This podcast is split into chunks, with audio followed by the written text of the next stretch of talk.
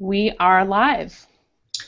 Hello, greetings everyone, and welcome to another Educator Innovator Hangout on Air. Uh, today is December 16th, 2015, and we are super excited to welcome a big group of colleagues who are fostering conversations about inquiry and its role in building schools as learning communities, or what we might call schools 2.0. This is the second in a two-part series on this topic. So last week we focused on the ways that educators are thinking about inquiry and connected practice together and as um, as colleagues building schools together. And this week we're going to take our conversation another step, looking specifically at some examples of this within a school and hearing from students working alongside their teachers in creating these environments together. Also alongside community members, teachers, and um, other caring adults in their community. These conversations are inspired by the work that was recently published in a new book called Building 2.0 How to Create the Schools That We Need by Chris Lehmann and Zach Chase here. Um, but this is also historical and as well as emerging work, um, as you'll see in this um, school here in Philadelphia. Um, and is supported in many ways across the country via projects like Inquiry Schools, which uh, Diane Laufenberg here directs. This series um, is also co-streamed today at ConnectedLearning.tv, um, and we send them a special thanks for their support in making this happen. And I'm your host, Christina Cantrill. I'm Associate Director at the National Writing Project, and I'm based here in Philadelphia. So um, just so we get a sense of who's here in our virtual room, I'll have everybody introduce themselves, and I'll start from my left and move over. So um, why don't you just um, say who you are, your title, what you do, and kind of what brings you here. So, Diana, you are first. My name is Diana Laufenberg. I am a for former classroom teacher and now the executive director of Inquiry Schools, which is a nonprofit that does work in new school development, school transformation, and standalone professional development, largely around the ideas of inquiry um, and kind of modern schooling. And so that's the work I'm up to presently. Thank you. And now I pass it to the crew over at SLA Beeber.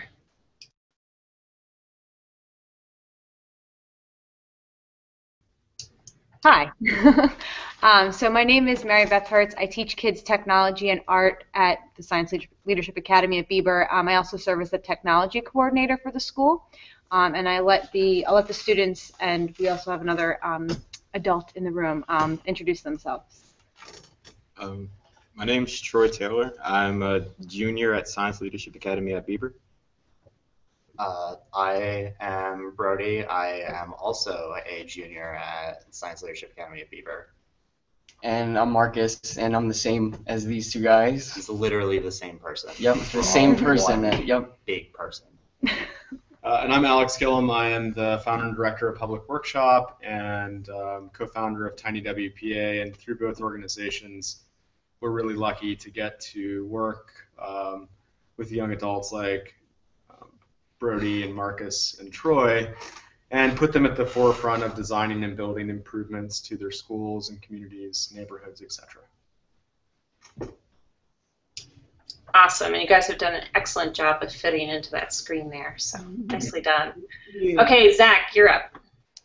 Hi, I'm Zach Chase. I'm coming from Washington, D.C., um, but I'm an instructional technology coordinator in the St. Vrain Valley School District in Colorado on detail uh, for two years at the U.S. Department of Education currently, um, and as Christina mentioned, uh, the co-author of Building School 2.0. Also, uh, former teacher at uh, Science Leadership Academy Center City, uh, and before that uh, down in Sarasota, Florida.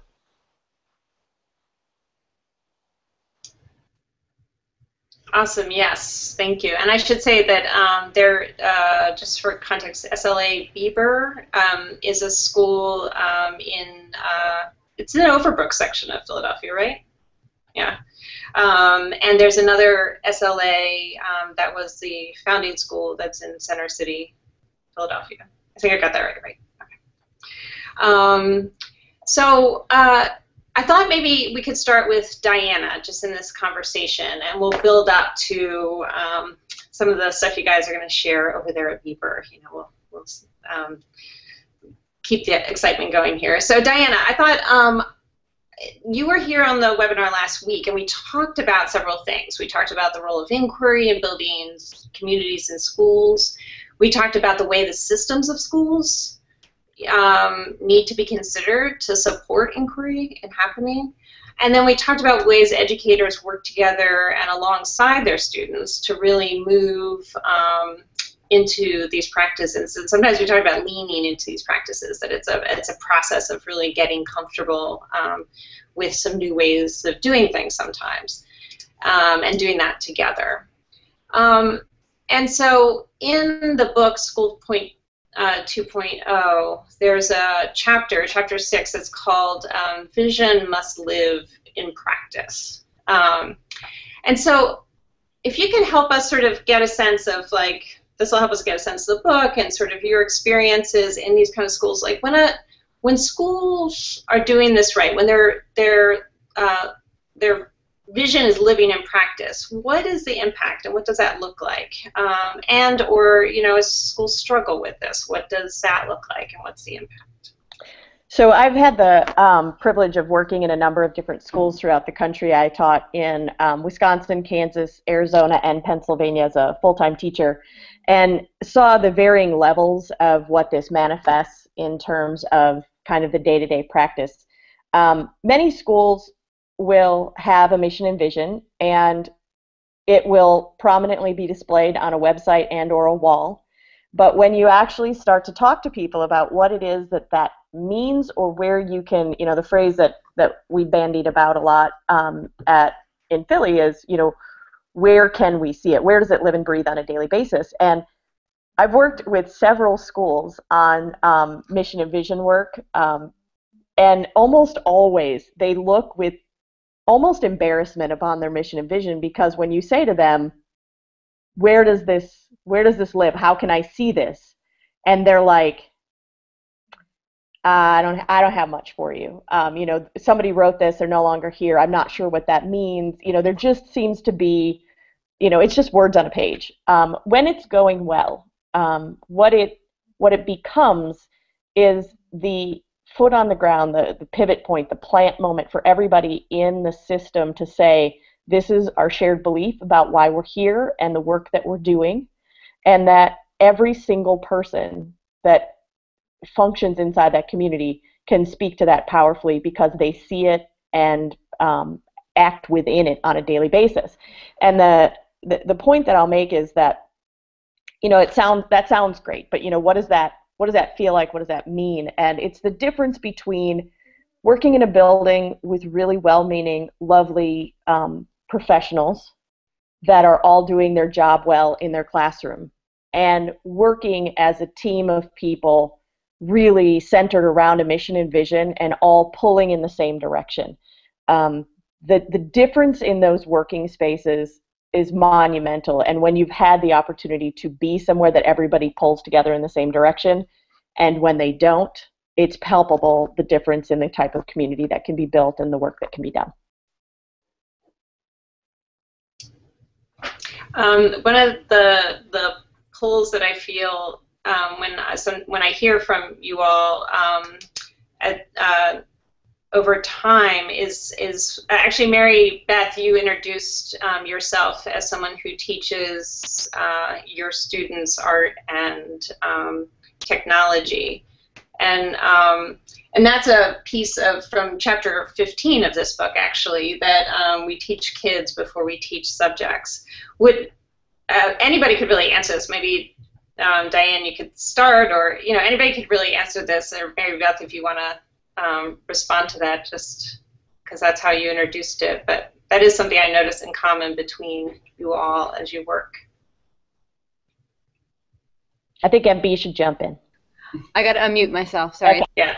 The laptop is placed, so I have to reach to get to it. Um, so yeah, I mean, I um, that's one thing that you know when I started working at well before I even started working at SLA, um, you know I used to go to EduCon and, and I used to visit the school and talk with with teachers who work there, and it always made a big impact on me to hear teachers say that. I only ever heard it at SLA. It was like it was like this this like secret language that they had, like I teach kids, you know, and you, and it really stuck out. And I remember when I started, um, we went through our orientation when we started Beeber, and I remember, you know, we talked about that, and that like that's almost the purpose of it is to make people step back for a minute and say, you know, um, why are you know think about why did they say it that way? Why do they say I don't te- teach English, but I teach students English or I teach ninth graders English? Um, and so it starts a conversation. Um, and I think also, you know, to, to Diana's point about mission and vision, when we say that, it's like a reminder to ourselves of why we're here. You know, we're not here for, I'm not here for art. You know, I love art, it's great. I'm not here for technology, I'm here for kids. Um, and so it kind of is that, you know, Diana said, well, where does that live? Well, it lives in our in the language that we use, and it lives in in how we talk about what we do. That's great. And um, yes, I've been to EduCon too, which is an annual event that um, SLA hosts here in Philadelphia that's coming up, by the way, in January. So, um, and you do hear that. And um, actually, in the book, uh, Zach, maybe you could speak to the book a little bit, but in the book, you talk about how. You know the awkwardness of it sometimes is actually like meant to sort of stop you know, make us think about we, what are we doing as educators? What what is the center of our work? So maybe you could give us some background and talk about the book in that context. Sure. Uh, I mean, it, it's a humanist approach to education, which is, um, I should say, because Chris and I are kind of the first people to say this, we are under no impression that we're the first folks to put these ideas together. Um, right, that, that this work has been going on for a very, very long time um, and then what we are trying to do is kind of put them together uh, in a place that says uh, one that fights against the idea of a silver bullet, right? They, they, it's not one one lever that you pull that oh look we've we've made schools more humanistic places, um, but that there is a collection of things that must be done, um, or that could be done, or that you might need in your setting. Um, to make make places better for the people who are in them. Um, I love the awkwardness. I, I still do it. Uh, right? Like I'm I'm not in the classroom right now, but when people ask, "Oh, what did you teach?" Um, I love it. Uh, because there is an awkward pause and there's a slight look away when you say, I taught kids um, English uh, in high school and middle school. Um, but it also is about again, kind of putting the human in the center of the conversation um, and, and saying, you know, we attend to all the needs of the people who are in our care. And that includes the adults. And I want to kind of maybe go back a, a piece to vision living in practice. Um, like uh, three examples here who are amazing. I mean, Alex, uh, Mary Beth, and Diana are, are just exquisite learners in the work that they do. Um, right? And so if we want our kids to be doing cool things, um, then there should probably be room for the adults to do cool things. Um, prior to this, um, uh, right before we jumped online, right, uh, the school district's uh, internet went down, and I have no doubt that Mary Beth had like three possible options for how she was going to pull us, pull the kids into the conversation, um, and and so it's just that kind of uh, honoring the learning and the processes of all of the people in the building or the community that, that makes uh, makes vision live in practice as well. Awesome, that's great. Um, I am wondering if you can give us a little sense of the book, Zach. Um, one of the things that um, we heard from Adina Sullivan last week, and she's in California. Now I'm forgetting where in California. Um, um, Diana, I'll have to remind me. San Marcos. He's in San Marcos. Yeah. Uh-huh. Awesome. and um, and you know they're working on this too. So you know, and as you said, this is not only happening in Philadelphia. There's a long history of this work. You know, and we're also um, you know, a big thing I think you talk about in the book is this idea of school 2.0. Like we're trying to bring inquiry into modern schools and schools for today and schools um, uh, for the, the world that the students live in and that we as adults live in too.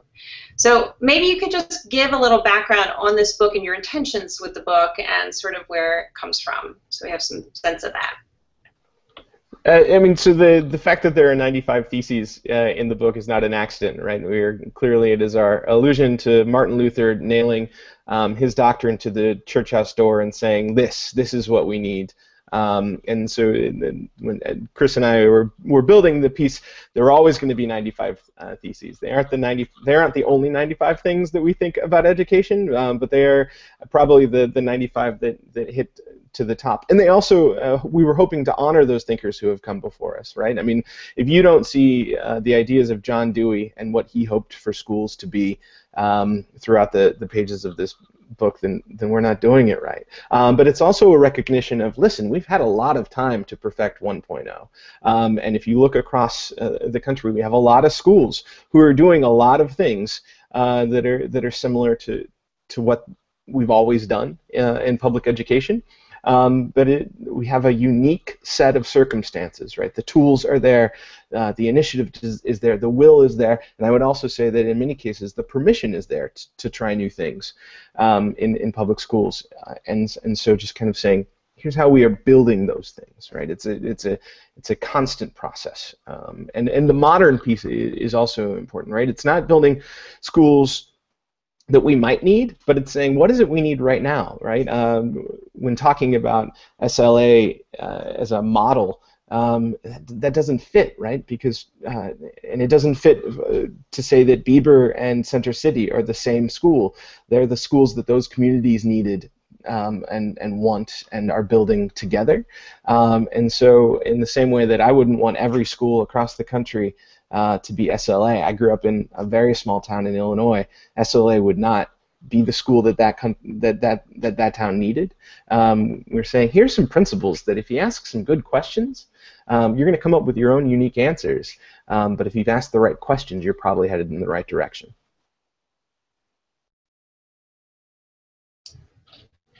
That's great. Thank you, Zach. Um, I am wondering, um, uh, we could talk about some pieces of the book a little bit more, but I'm wondering, I'd love to hear from the crew at um, at Beeber about some of the work that you all have been doing and some of the ways you've been sort of inspiring each other as learners in your community, how you've been building community, how you've been co-creating community, and kind of how you've been inspiring the learning you've been doing together.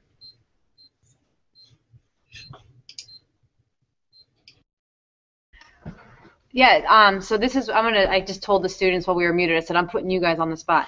Um, what's really great is that we have three juniors in the room. Our school is being, um, has, is in the process of being built as a community. So um, we only have um, three grades right now, and we'll have a fourth grade. They'll be the first graduating class.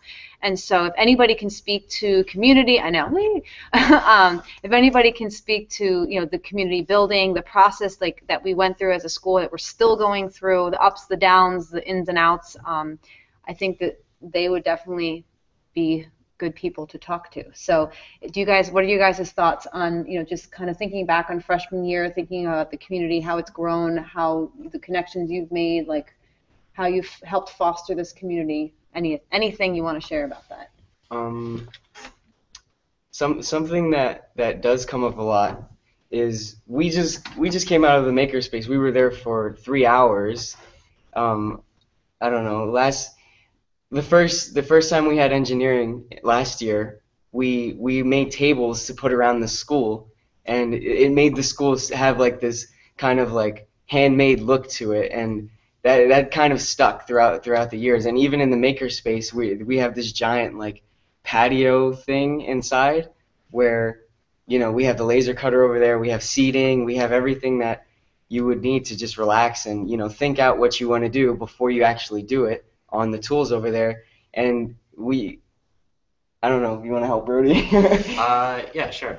So one of the things that kind of bouncing off what Marcus said, like with kind of planning out what you want to do, one of the things that we thought would be cool to do in there is just have like a wall in there that is pretty much just made of whiteboards. Like there is uh, pretty much 360 degrees around you of just whiteboards that you can like draw on the ceiling or on the walls and wherever so that and that's just a giant to-do list. We yeah. have like you know what we want to do next how to organize stuff and you know maybe maybe something a teacher did, ordered or like you know asked for us to do and then we just have it filled with stuff we need to do.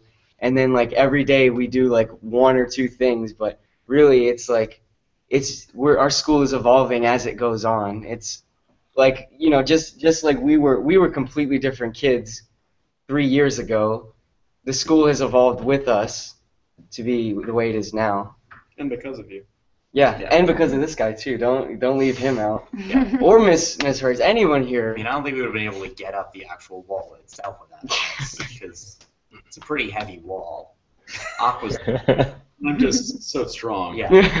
yeah, he's so strong. That's really all I'm good for is It's he's my just, steroid-induced muscle mass. Yes. he's just a weight. Did you want to add anything? Um, as far as like the the community building, I guess around the school, it's like since we were were here since the very beginning, or we like helped build the makerspace. Anyone who like comes in, any fresh whether freshmen, uh, sophomores, or juniors, or teachers, um, we can like there. So people are always always want to do something in the makerspace, and it's good to know that like people want to do something, and we can help them do something. Yeah, so it's it's kind of like we're all, especially the core students, we're all brothers and, and sisters, really. Like these two guys and the guy sitting right over there, the another student, we're all really like brothers. Like I, I love these guys with my entire heart, almost more than my family, I would say. I have a I have a, a question because kind of the conversation centering around the makerspace, which um, is awesome. How how how those lessons transferred, if they've transferred, uh, into your other classes? Right? Does that does that change how you look at math class or English class or history or science or are, are those skills transferable, or is like this is the only cool place in the building? Uh, no, absolutely not. I think uh, one of the things, especially to go off kind of the idea of like how math transfers in there, math transfers in there a ton because when you're cutting pieces of wood, like it's a flat two-dimensional object, that's essentially like you have to do a ton of geometry. And so I remember, like I think one of the reasons why I did very well in geometry last year was because that was when we were doing all the makerspace stuff and I was getting involved with public workshop and Alex and everything. And so all of that kind of just melded together at the same time and now I can like all of those equations make a ton of sense to me. Still can't explain them to anybody, but they make a ton of sense in my head and I can start to like not only build the idea of what I want, but like I can see exactly what numbers I need things to be and I know like the value of having something be very precise and to the dot. Like one of my favorite things I think Alex told me about was uh, when you're cutting something and you need something to be exactly a perfect measurement, you shouldn't use a pencil or a marker or anything. You should use a knife because a knife gets you such a thin, perfect line that you know exactly where you need to cut. So there is no like extra or anywhere else. And I think being using math and a lot of other skills and like designing stuff to be that precise in anything is pretty cool. And, and uh, I'd like to add to that, like, for, for all of our classes, we have we always have a, a project at the end of the quarter instead of you know taking a test or something. So um, usually with those projects, what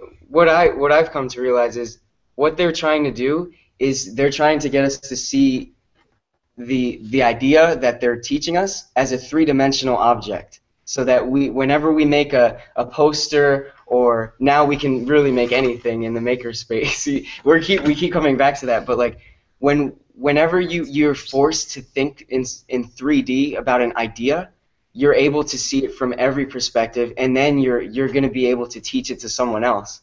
So really as as an inquiry based school it's it's pretty much teaching us how to teach other people what we know. And then I'll jump in for a question, and, and Troy, I'd love to hear from you on this one. Um, as part of the, um, you know, the founding class, and being really, you know, part of the, the first crew that that kicked the tires on a lot of this stuff. Um, what has been for you kind of the most exciting part of the work, or the interesting part of the work from kind of your own development over the last couple of years? Hmm. Um, the most most interesting part might be, it sounds really cliche, but just like working with everybody and like being with people, like working even when I don't get to work with people, like I like the most, I guess, in the school, just working with people and being able to like help, or working with Marcus, or working with Brody, or working with Ryan, just to like make something that we really like. I think that's like the best part, being able to physically make something that you're proud of. Awesome. Do you want to introduce yourself? the guy sitting. I don't know. Those kind of creeping on us. Hi, I'm Ryan. Hi, Brian. Um, yeah, I that uh, you guys are poets in the way you describe this work. Clearly, um, it's lovely, and um, and it's really lovely to hear about the ways that you're making the school together too. And I hear a lot of pride in in, in that baking that you're making at the same time that you're making things. I don't know if that's an overstatement, but that that to be felt a sense of that.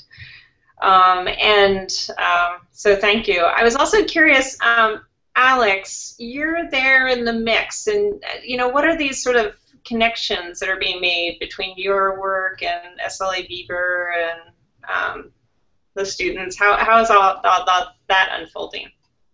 Well, I I think first off, it's really um, important to, I think, honor what, what Zach said. And I certainly, you know, I've, I've actually been teaching, for, I taught formally for five years, um, just day in, day out in the classroom. And then I've been teaching for now 16 in formal and informal settings in K through 12 sort of situations. And I certainly wouldn't be doing this um, if I wasn't learning every day. And, you know, if sure, there's certainly times where, due to time constraints, um, when we're doing a project, either here or with the community organization or something, that I might have to have a heavier hand in, in what's created. But these guys, as an example, I mean, they are literally sort of showing what's possible, and a lot of times we're doing that together, and other times we're not. You know, I it, it I'm only here a couple days a week, and and I hadn't been here for about a month, and I came back uh, a few weeks ago, and there are just there's there's stuff, there are improvements, there's tinkerings piling up all over the school, and then it's even kind of crazy to see like they've been making trash can covers to hide trash cans to make them look more beautiful, and the design of one of them, the detail. I'm pretty sure came from a fence project that most of these guys worked on in a community in West Philadelphia. And that's not to accuse them of copying at all, actually. That is a huge sort of pat on my back to a certain extent, or I see it as such, and a pat on their back as well, because uh, at least this core team has really been coming out and participating in, in projects and communities, uh, mostly in West Philadelphia.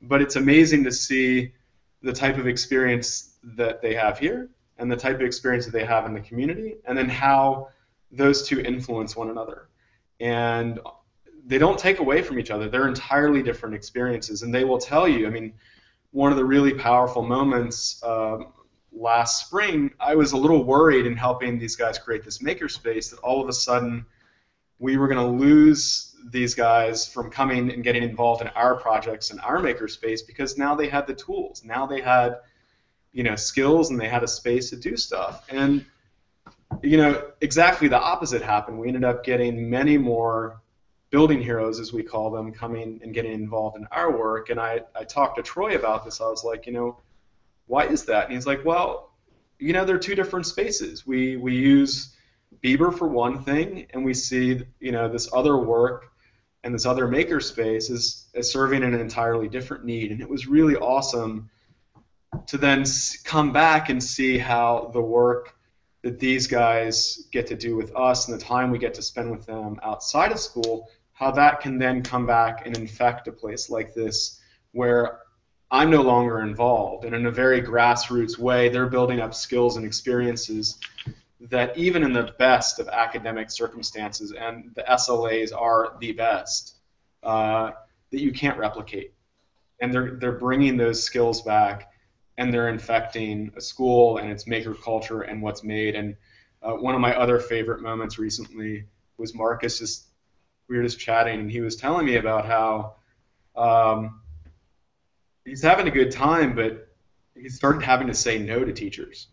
I was like, why are you saying? What do you mean you have to say no to teachers? He's like, well, they keep on coming to me and asking me to help them build stuff and build improvements to their rooms, and um, and that's that's really cool, and that's something that you know, being a co-learner in this process. Like, I wasn't really sure some of that was possible. I knew parts of it were possible because I get to see see it in other projects that we do all over the country. But literally, we are, you know, prototyping something together, and we just got funding to expand on on pieces of that, and and they've showed what's possible, and that's what certainly keeps me excited and coming back every day. I want to hit on something that is embedded in what we've been talking about because there's a lot of conversation um, in across the country around citizenship, right? Specifically, the sexy one to talk about is digital citizenship. But a lot of what has just been said is, I mean, that's that's what citizenship looks like in, in practice. Um, one of the pieces that I remember first year at SLA teaching, end of the year, ninth grade class, about to be sophomores, and I said, "How have you changed since you started here?" Uh, and we had students who came to SLA from 70 plus middle schools across the country. Every zip code in the city was represented. And one kid uh, who was um, totally uh, South Philly, which probably only means something to certain people uh, in this conversation, said, there you go. Uh, right there's, unless you know South Philly, you don't know South Philly. Um, said, well, I listened to completely different music than I did at the beginning of the year. Um, and she, and she said, I listen to jazz and hip hop and R&B and rock and classical, and I didn't listen to all those things at the beginning of the year, and I wouldn't have if I hadn't met all these people. And I'll go back to what you said, Marcus. You said these people are like my family, um, and that was a that was a piece that that always helped me know we were doing it right. Did you guys start out as family? Have like the three of you been going to school since kindergarten together? No. Uh, I and mean, how how does a school start that? How does a school build that? Um, I don't know. So with I don't know. I want to I want to say with Troy especially because he's sitting right next to me. It was like a slow burn. like it started where we um well me and Brody talked since freshman year like you know a little little bit and then it started getting to a lot when we started going to uh, I won't my DMD house. and then um He lives under my bed. It's kind of weird. And then Troy, um, we we started this. We started the high school, and we we barely talked. We talked like maybe once or twice freshman year, and then the year after that, he started talking to one of my friends, and then you know they kind of stopped talking to both of us, and then we got stuck together. But then we also start. This is the same time I started going to um, the DMD, Department of Making and Doing, and at that time, all of us were going there. So we all became super close because we all spent time with each other learning and then we also spent time with each other, each other teaching. And like you should always you should always spend time where you're you're the student. You should spend time where you're the mentor and you should spend time when when you don't have to worry about learning or teaching and you're just friends with someone. And that's what that time is with all of us here. We we're all just friends. Like we we don't expect for anything from each other. We don't expect to learn or teach to each other we just do with each other. It that sounded kind of weird, but you know what I meant. I would also like to add on to part of what Marcus said, and also part of what Alex said with uh, how he was talking about him being worried that the makerspace here would take away from kids going to the DMD, which was the makerspace they were talking about.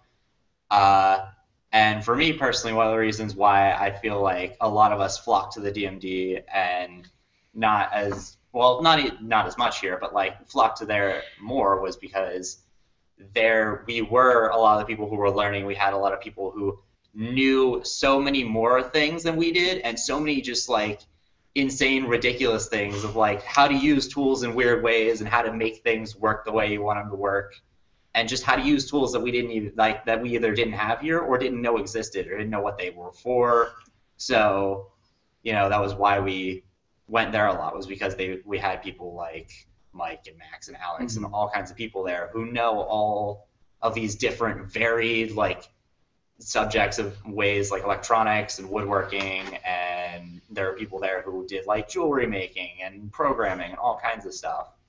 So we went there to learn all those things and then we brought it back here and used that to teach a whole bunch of people how to do a whole ton of cool different things. So yeah. That's my yeah. point.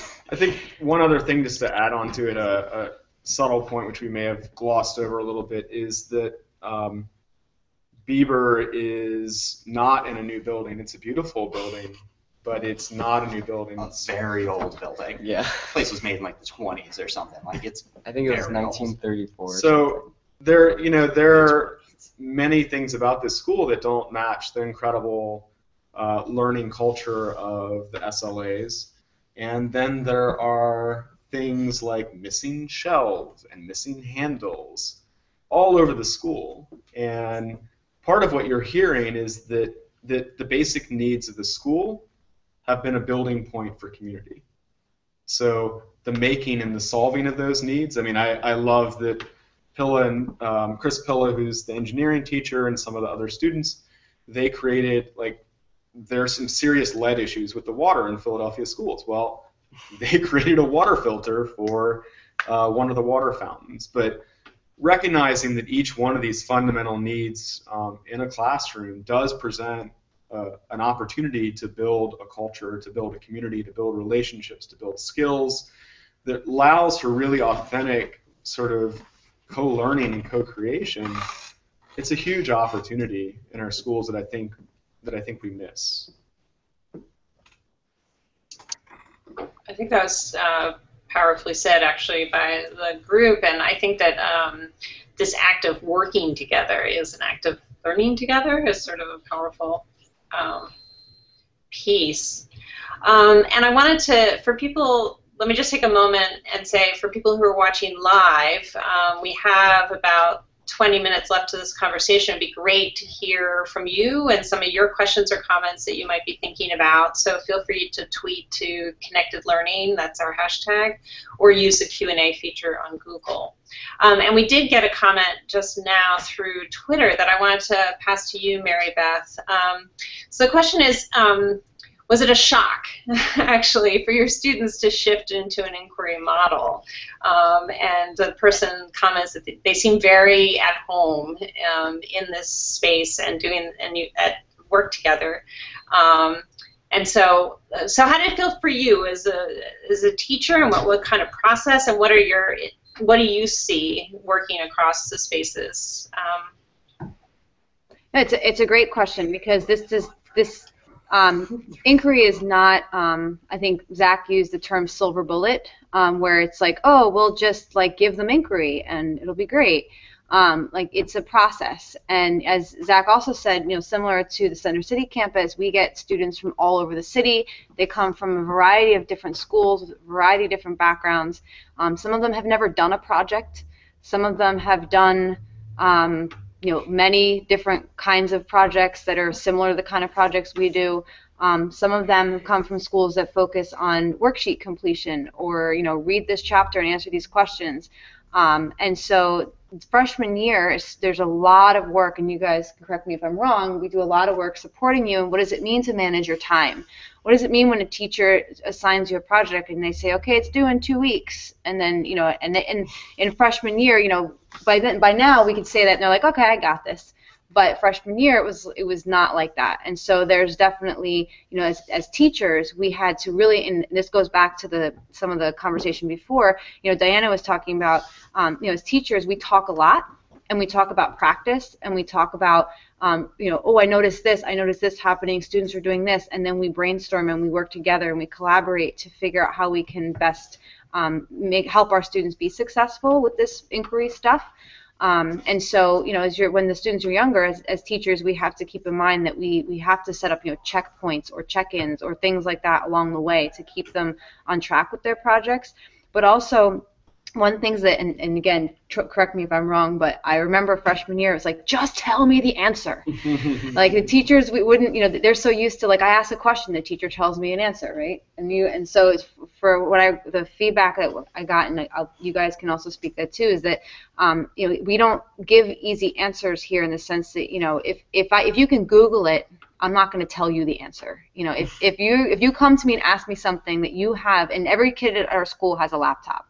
And so if you come to me with a question that that you could look up, I am not going to answer that question. I will I will say to you, you know, hmm, I wonder how you could figure that out. Or, you know, I wonder, you know, what would I wonder what I would do if I had that question, you know, to kind of push them into the idea that um, that they should be asking their own questions and answering their own, their own questions. Does anybody want to share anything about? You look like you do. Yeah, go ahead. So we have this um one teacher, physics teacher, Mr. Oh, Gray. yeah. Yeah. So anytime, uh, any you can ask him any question, and he'll say like, what's his what's his go-to response? Sure. Or Sure, Sure. or that's false, or if you ask him something, he'll be like, uh, I don't know, what is it? Well, he, he never gives you a direct answer. like, what Yep. do you think? Like, what do you think? Yeah. Yeah. You can ask him like, wait, so is is I'm sorry. No, it's fine. Okay, you can ask him like h- if your work on on your math problem was correct. He'd stare at it for a couple seconds, and then he'd walk away, Make you be real. and then you'd just be like, what? Like, am I wrong? And then and and the reason he does it is it does it isn't to be like I don't know like a jerk. He he really he, he's trying to teach us like like what do you think? You know, what do you like? What steps did you go through to get that answer? And why do you think it's right or why do you think it's wrong or how can you change it if you like if you don't think it's right or something? Um, It's pretty frustrating. which is very frustrating. Yeah. and I have for algebra and algebra two, and, and he still does that. And some of the um, the the newer 10th, uh, 11th graders who are in algebra, they get so irritated with it. They're like, "Why won't you give me a direct answer?" And I'm like, "It's not like he's not. It's for a reason. It's for, your own good. it's for your own." the, the thing I'll jump in with is that first of all, um, I've been working on the Beeber project since its uh, first moments of of thinking about it. These boys probably have seen me in the last few years, but um, a lot of times don't really realize what I'm up to. Um, but uh, I I was on the uh, ground floor of of writing the grant and doing all the legwork to help get all the pieces in place so that this school could live and breathe and grow, and I'll do the, all those kinds of things. So first of all, yeah, so exciting to hear you guys talk about your school this way. Um, and then secondarily, I just wanted to point out that that what these guys are talking about and kind of that that genesis and that growth into a space of I don't know, how do I figure it out? How do you persevere? How do you organize? All of those pieces and parts and that stuff really takes time. And what what I really I, I end up uh, speaking to a lot is that in when you get this work right, it is um, like building a road, not turning on a light switch. Like this is layers of work. This is um, an investment of time. This is a big project to change the way that you think about your role as a student, who you are, how you do that work, how you start to own who you are as a student, um, and be in charge of that, and that the environment that Beeber has and the work that's being done in San Marcos and um, you know the work that's being done um, to build a school out in Phoenix that's going to open up this next year, um, a code academy in Phoenix Union. There is a long tail of work um, and a long view of this work, and these guys over three years have come to this place. Um, but it really takes time.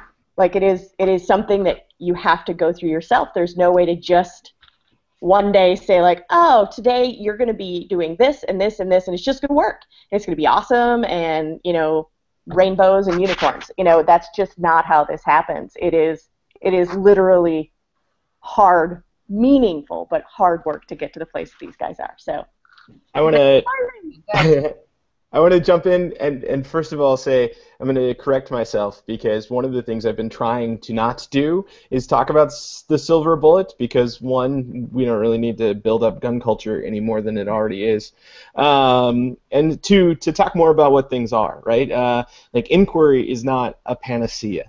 Right, all of these things are part of a course of treatment um, for the miseducation that has been established throughout systems uh, across the country, right? Like there are many things that are that are necessary for this to be successful. Inquiry is, is a piece of it.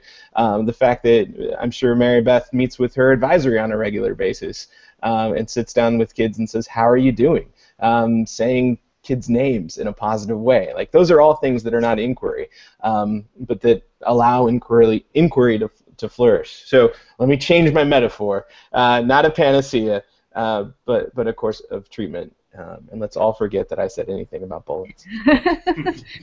and I, if I can add something about um, what you know, going along with you said, Diana, about the work that goes into this, um, I think what's been really awesome is that a lot of the teachers coming into this were not comfortable with inquiry.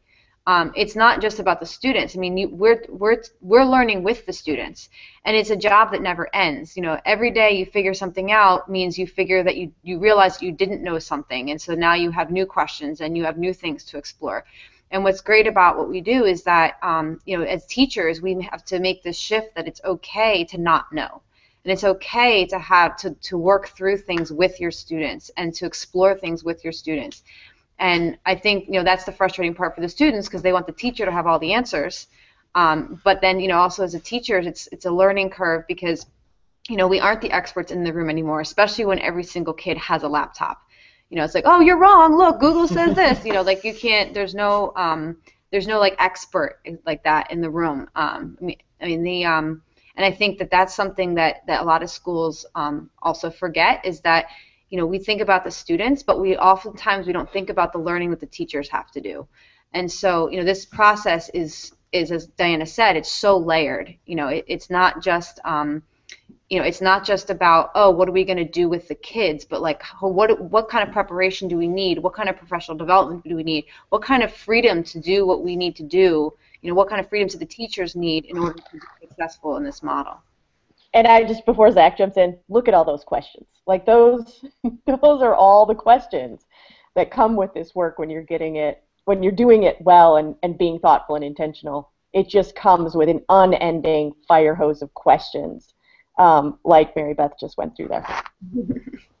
uh, so my question is is for you guys. Um, your parents, when you started freshman year, uh, and you came home with, I would imagine, some work that you were doing that was different um, than you'd done in the past. What was that like? What was the education of your parents around this way of doing school, and how did they react, and, and what was their, how'd you get there with them? Well, I have a slightly interesting perspective on this, considering my mother is the home and school, uh, like the home and school person, the home and school leader, czar, whatever you. Which like. is which is Philly's equivalent of what others in the country might hear about as a PTA. Yeah. So she runs that whole thing, and so my mom is very heavily involved with the school. She was actually here today and just texted me that she left her Christmas cards on top of the fridge in the school store, so I have to get those before I leave. But uh, my mom, like, coming home with a whole ton of different work, my mom was very excited about it, really, because she knew that, like, specifically for me, this is the type of place where I am able to strive very well. I'm good with working with my hands and thinking about things a little bit better than just like, this is a thing, read it, answer the questions about it, then you're done. Like, write a five paragraph essay about this thing, and then you will get a grade. And I went to a school that was just that. It was do this, prepare for a test, take the test, prepare for the, ne- the next test. And it was always that. And it started to really like drag on me and be like, I just became very like done with all of it. And so like Bert, who Ryan, who we introduced earlier, I've known him for like eight years. He can confirm all of this because he went to that school with me since the third grade. And so yeah, we did a whole ton of that. Mom was very excited to see me come home with projects and be very excited about, you know, we did this today and I'm we have laptops now and we did all this cool stuff and like uh, once we started with the makerspace, mom got even more and more excited about like seeing me do all these kinds of things. Although she was a little bit concerned about how late I was coming home because I tended to say, uh, to the very edges of where my trans pass would let me go. We had to get eight o'clock passes and everything, so I'd come home at like ten o'clock some nights, and I'd be like, "Your dad came home before you did. this is starting to get like you need to text me." But yeah, uh, my parents are very excited about it, and they're very happy that I'm here, and they're they they're not even like they don't even begin to understand some of the stuff that we're doing, especially with makerspace and things like that. But they're very excited that I'm doing all of it. Troy, Markin, Marcus, same same thing. Uh, yeah, pretty much the same thing. Um, when I was in middle school, the transition was really, really weird for me because um, when I was in middle school, I I had like straight A's and I we, we didn't get that many projects, but any project we did do was just like no problem, and the work was really easy. And I was like, Mom, like this is this is some easy stuff. I don't know how it's going to be when I get into high school. And when I got into high school and I got my first project from, it was it was it was an eye opener. it was I was like, oh man, like that's a word for it. Yeah.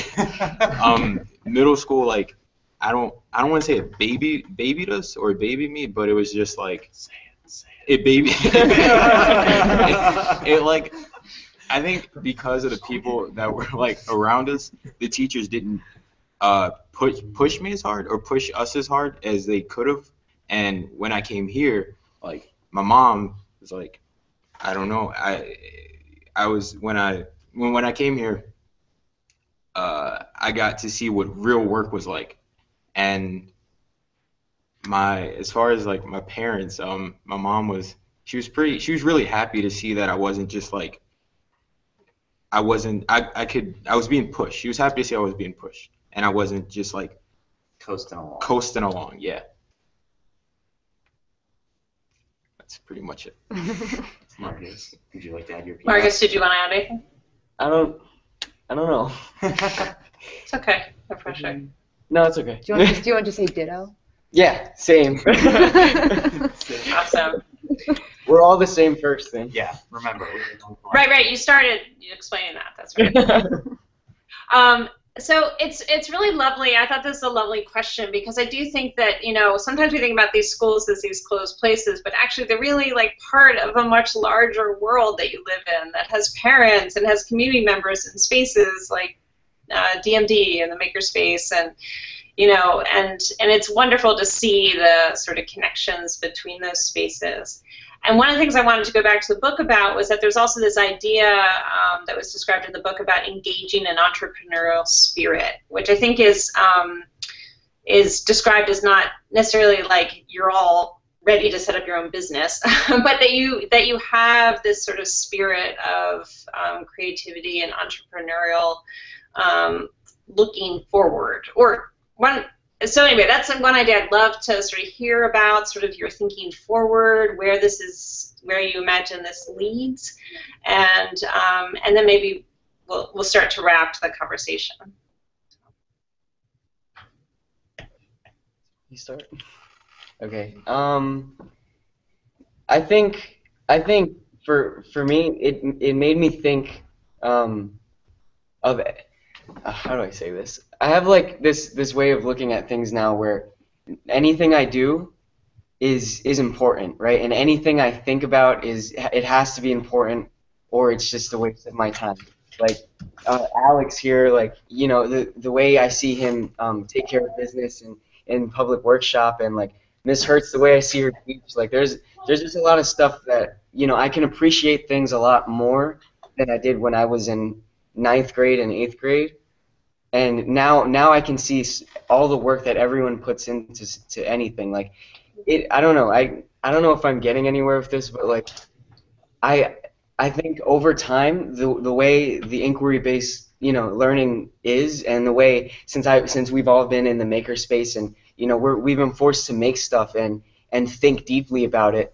It it made me think deeply about everything. Like even even the thoughts in my own head. Like I think deep I even think. Think deeper.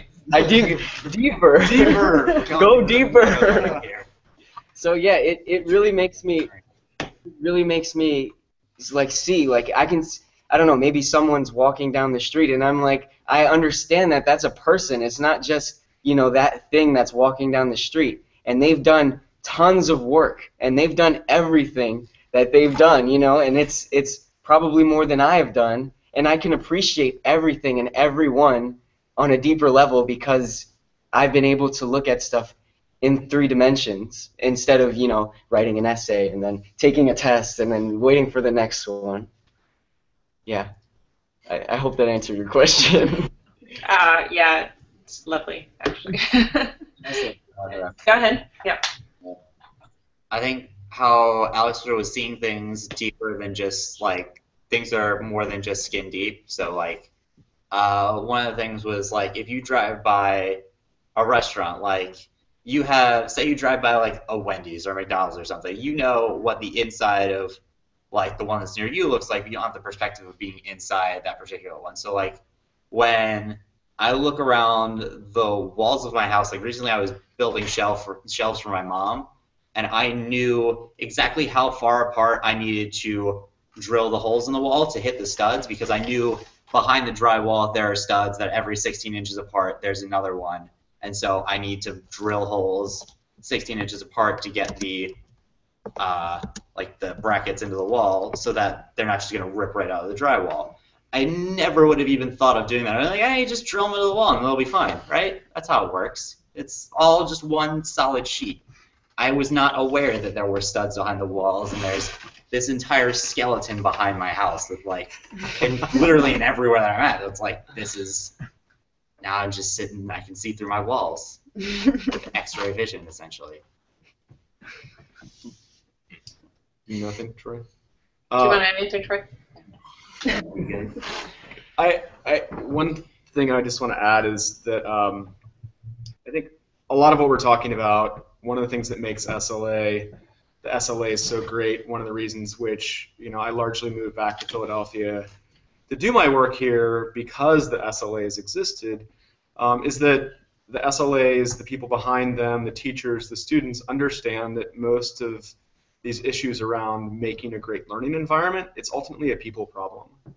And it it really relies on people who are willing to take risks and people who are willing uh, to lead, um, who are willing to be wrong. And I can't think of you know any better sort of collection or examples of, of people who exemplify that than well, really with Ryan over on the side, the five people who were sitting kind of in front of me, and um, and you know, I'm Chris Pilla, the engineering teacher, is not with us today, but I am constantly amazed by you know his sort of courage to do something that is out of his wheelhouse to a certain extent and adopt something and, and make it his own and then have other people just latch onto that and run with that after that. Um, so on one hand, I can give you the example that Chris has uh, truly embodied the entrepreneurial spirit in the past couple weeks and is now churning out Christmas ornaments and all sorts of Christmas decorations uh, to raise space, to raise money for the makerspace, and that's his own little side pet project, and that's okay. You know, they're, you guys may be running the laser cutter at points, but that's kind of his own little pet project, and I think that's that's so fantastic. On the other hand, uh, one of these guys' fellow team members who is not here at this point um, or not with us today, uh, maybe this, I think it was this summer or last spring, um, I realized at a certain point in the day in our in our makerspace uh, that he was actually making a potato gun.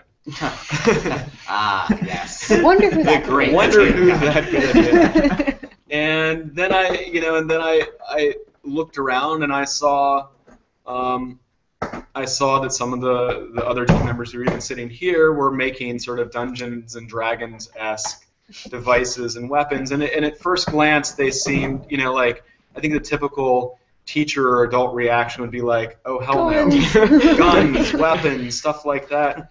But actually, you know, we understand. The, I think these guys could not have delivered it more clearly. Uh, you know, we started off learning about the world by building things. We all did. We started off by learning about things by building them and knocking them down.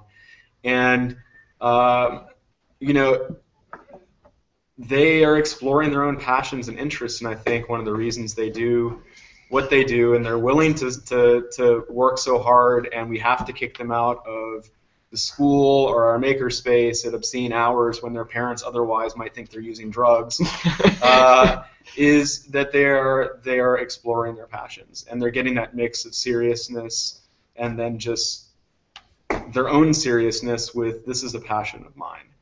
Um, and you know the potato gun I think actually led to almost a series of class projects. Yeah, there's now a turret in the makerspace that's actually on top of the uh, on top of the little pavilion that's in there. There's two of them up there. They're pretty sick.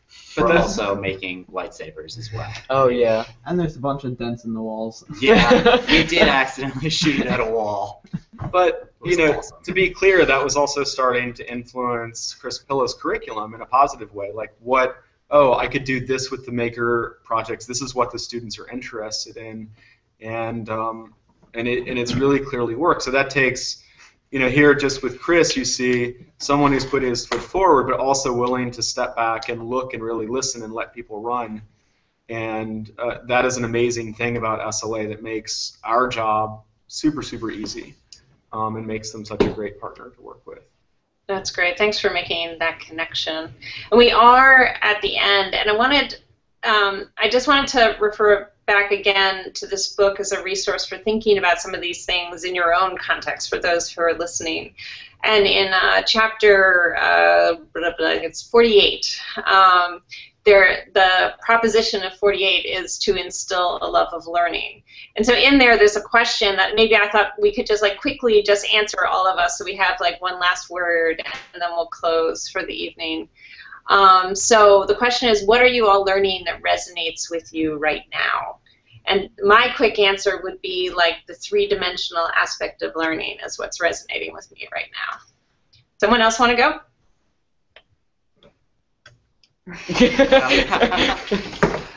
I'll jump in quick. Um, something that I'm not necessarily related to the work uh, that we talked about specifically, but inquiry in general is I'm um, constantly.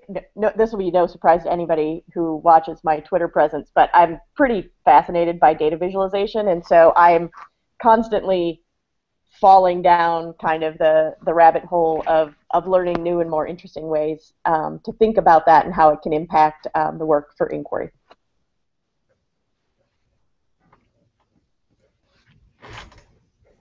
This is popcorn style, so I'm not going to call Okay. anybody. Okay. Uh, I guess, well, considering like with the projects that we're working on our own, me and Marcus are, as I said, making lightsabers, so like replica lightsabers out of PVC parts, and I've been learning just a lot of things around that of like how to make something that looks accurate to not only like the way it looks in something else, but like the way that you want it, and using materials that you have at hand to make something look really, really nice. And yeah.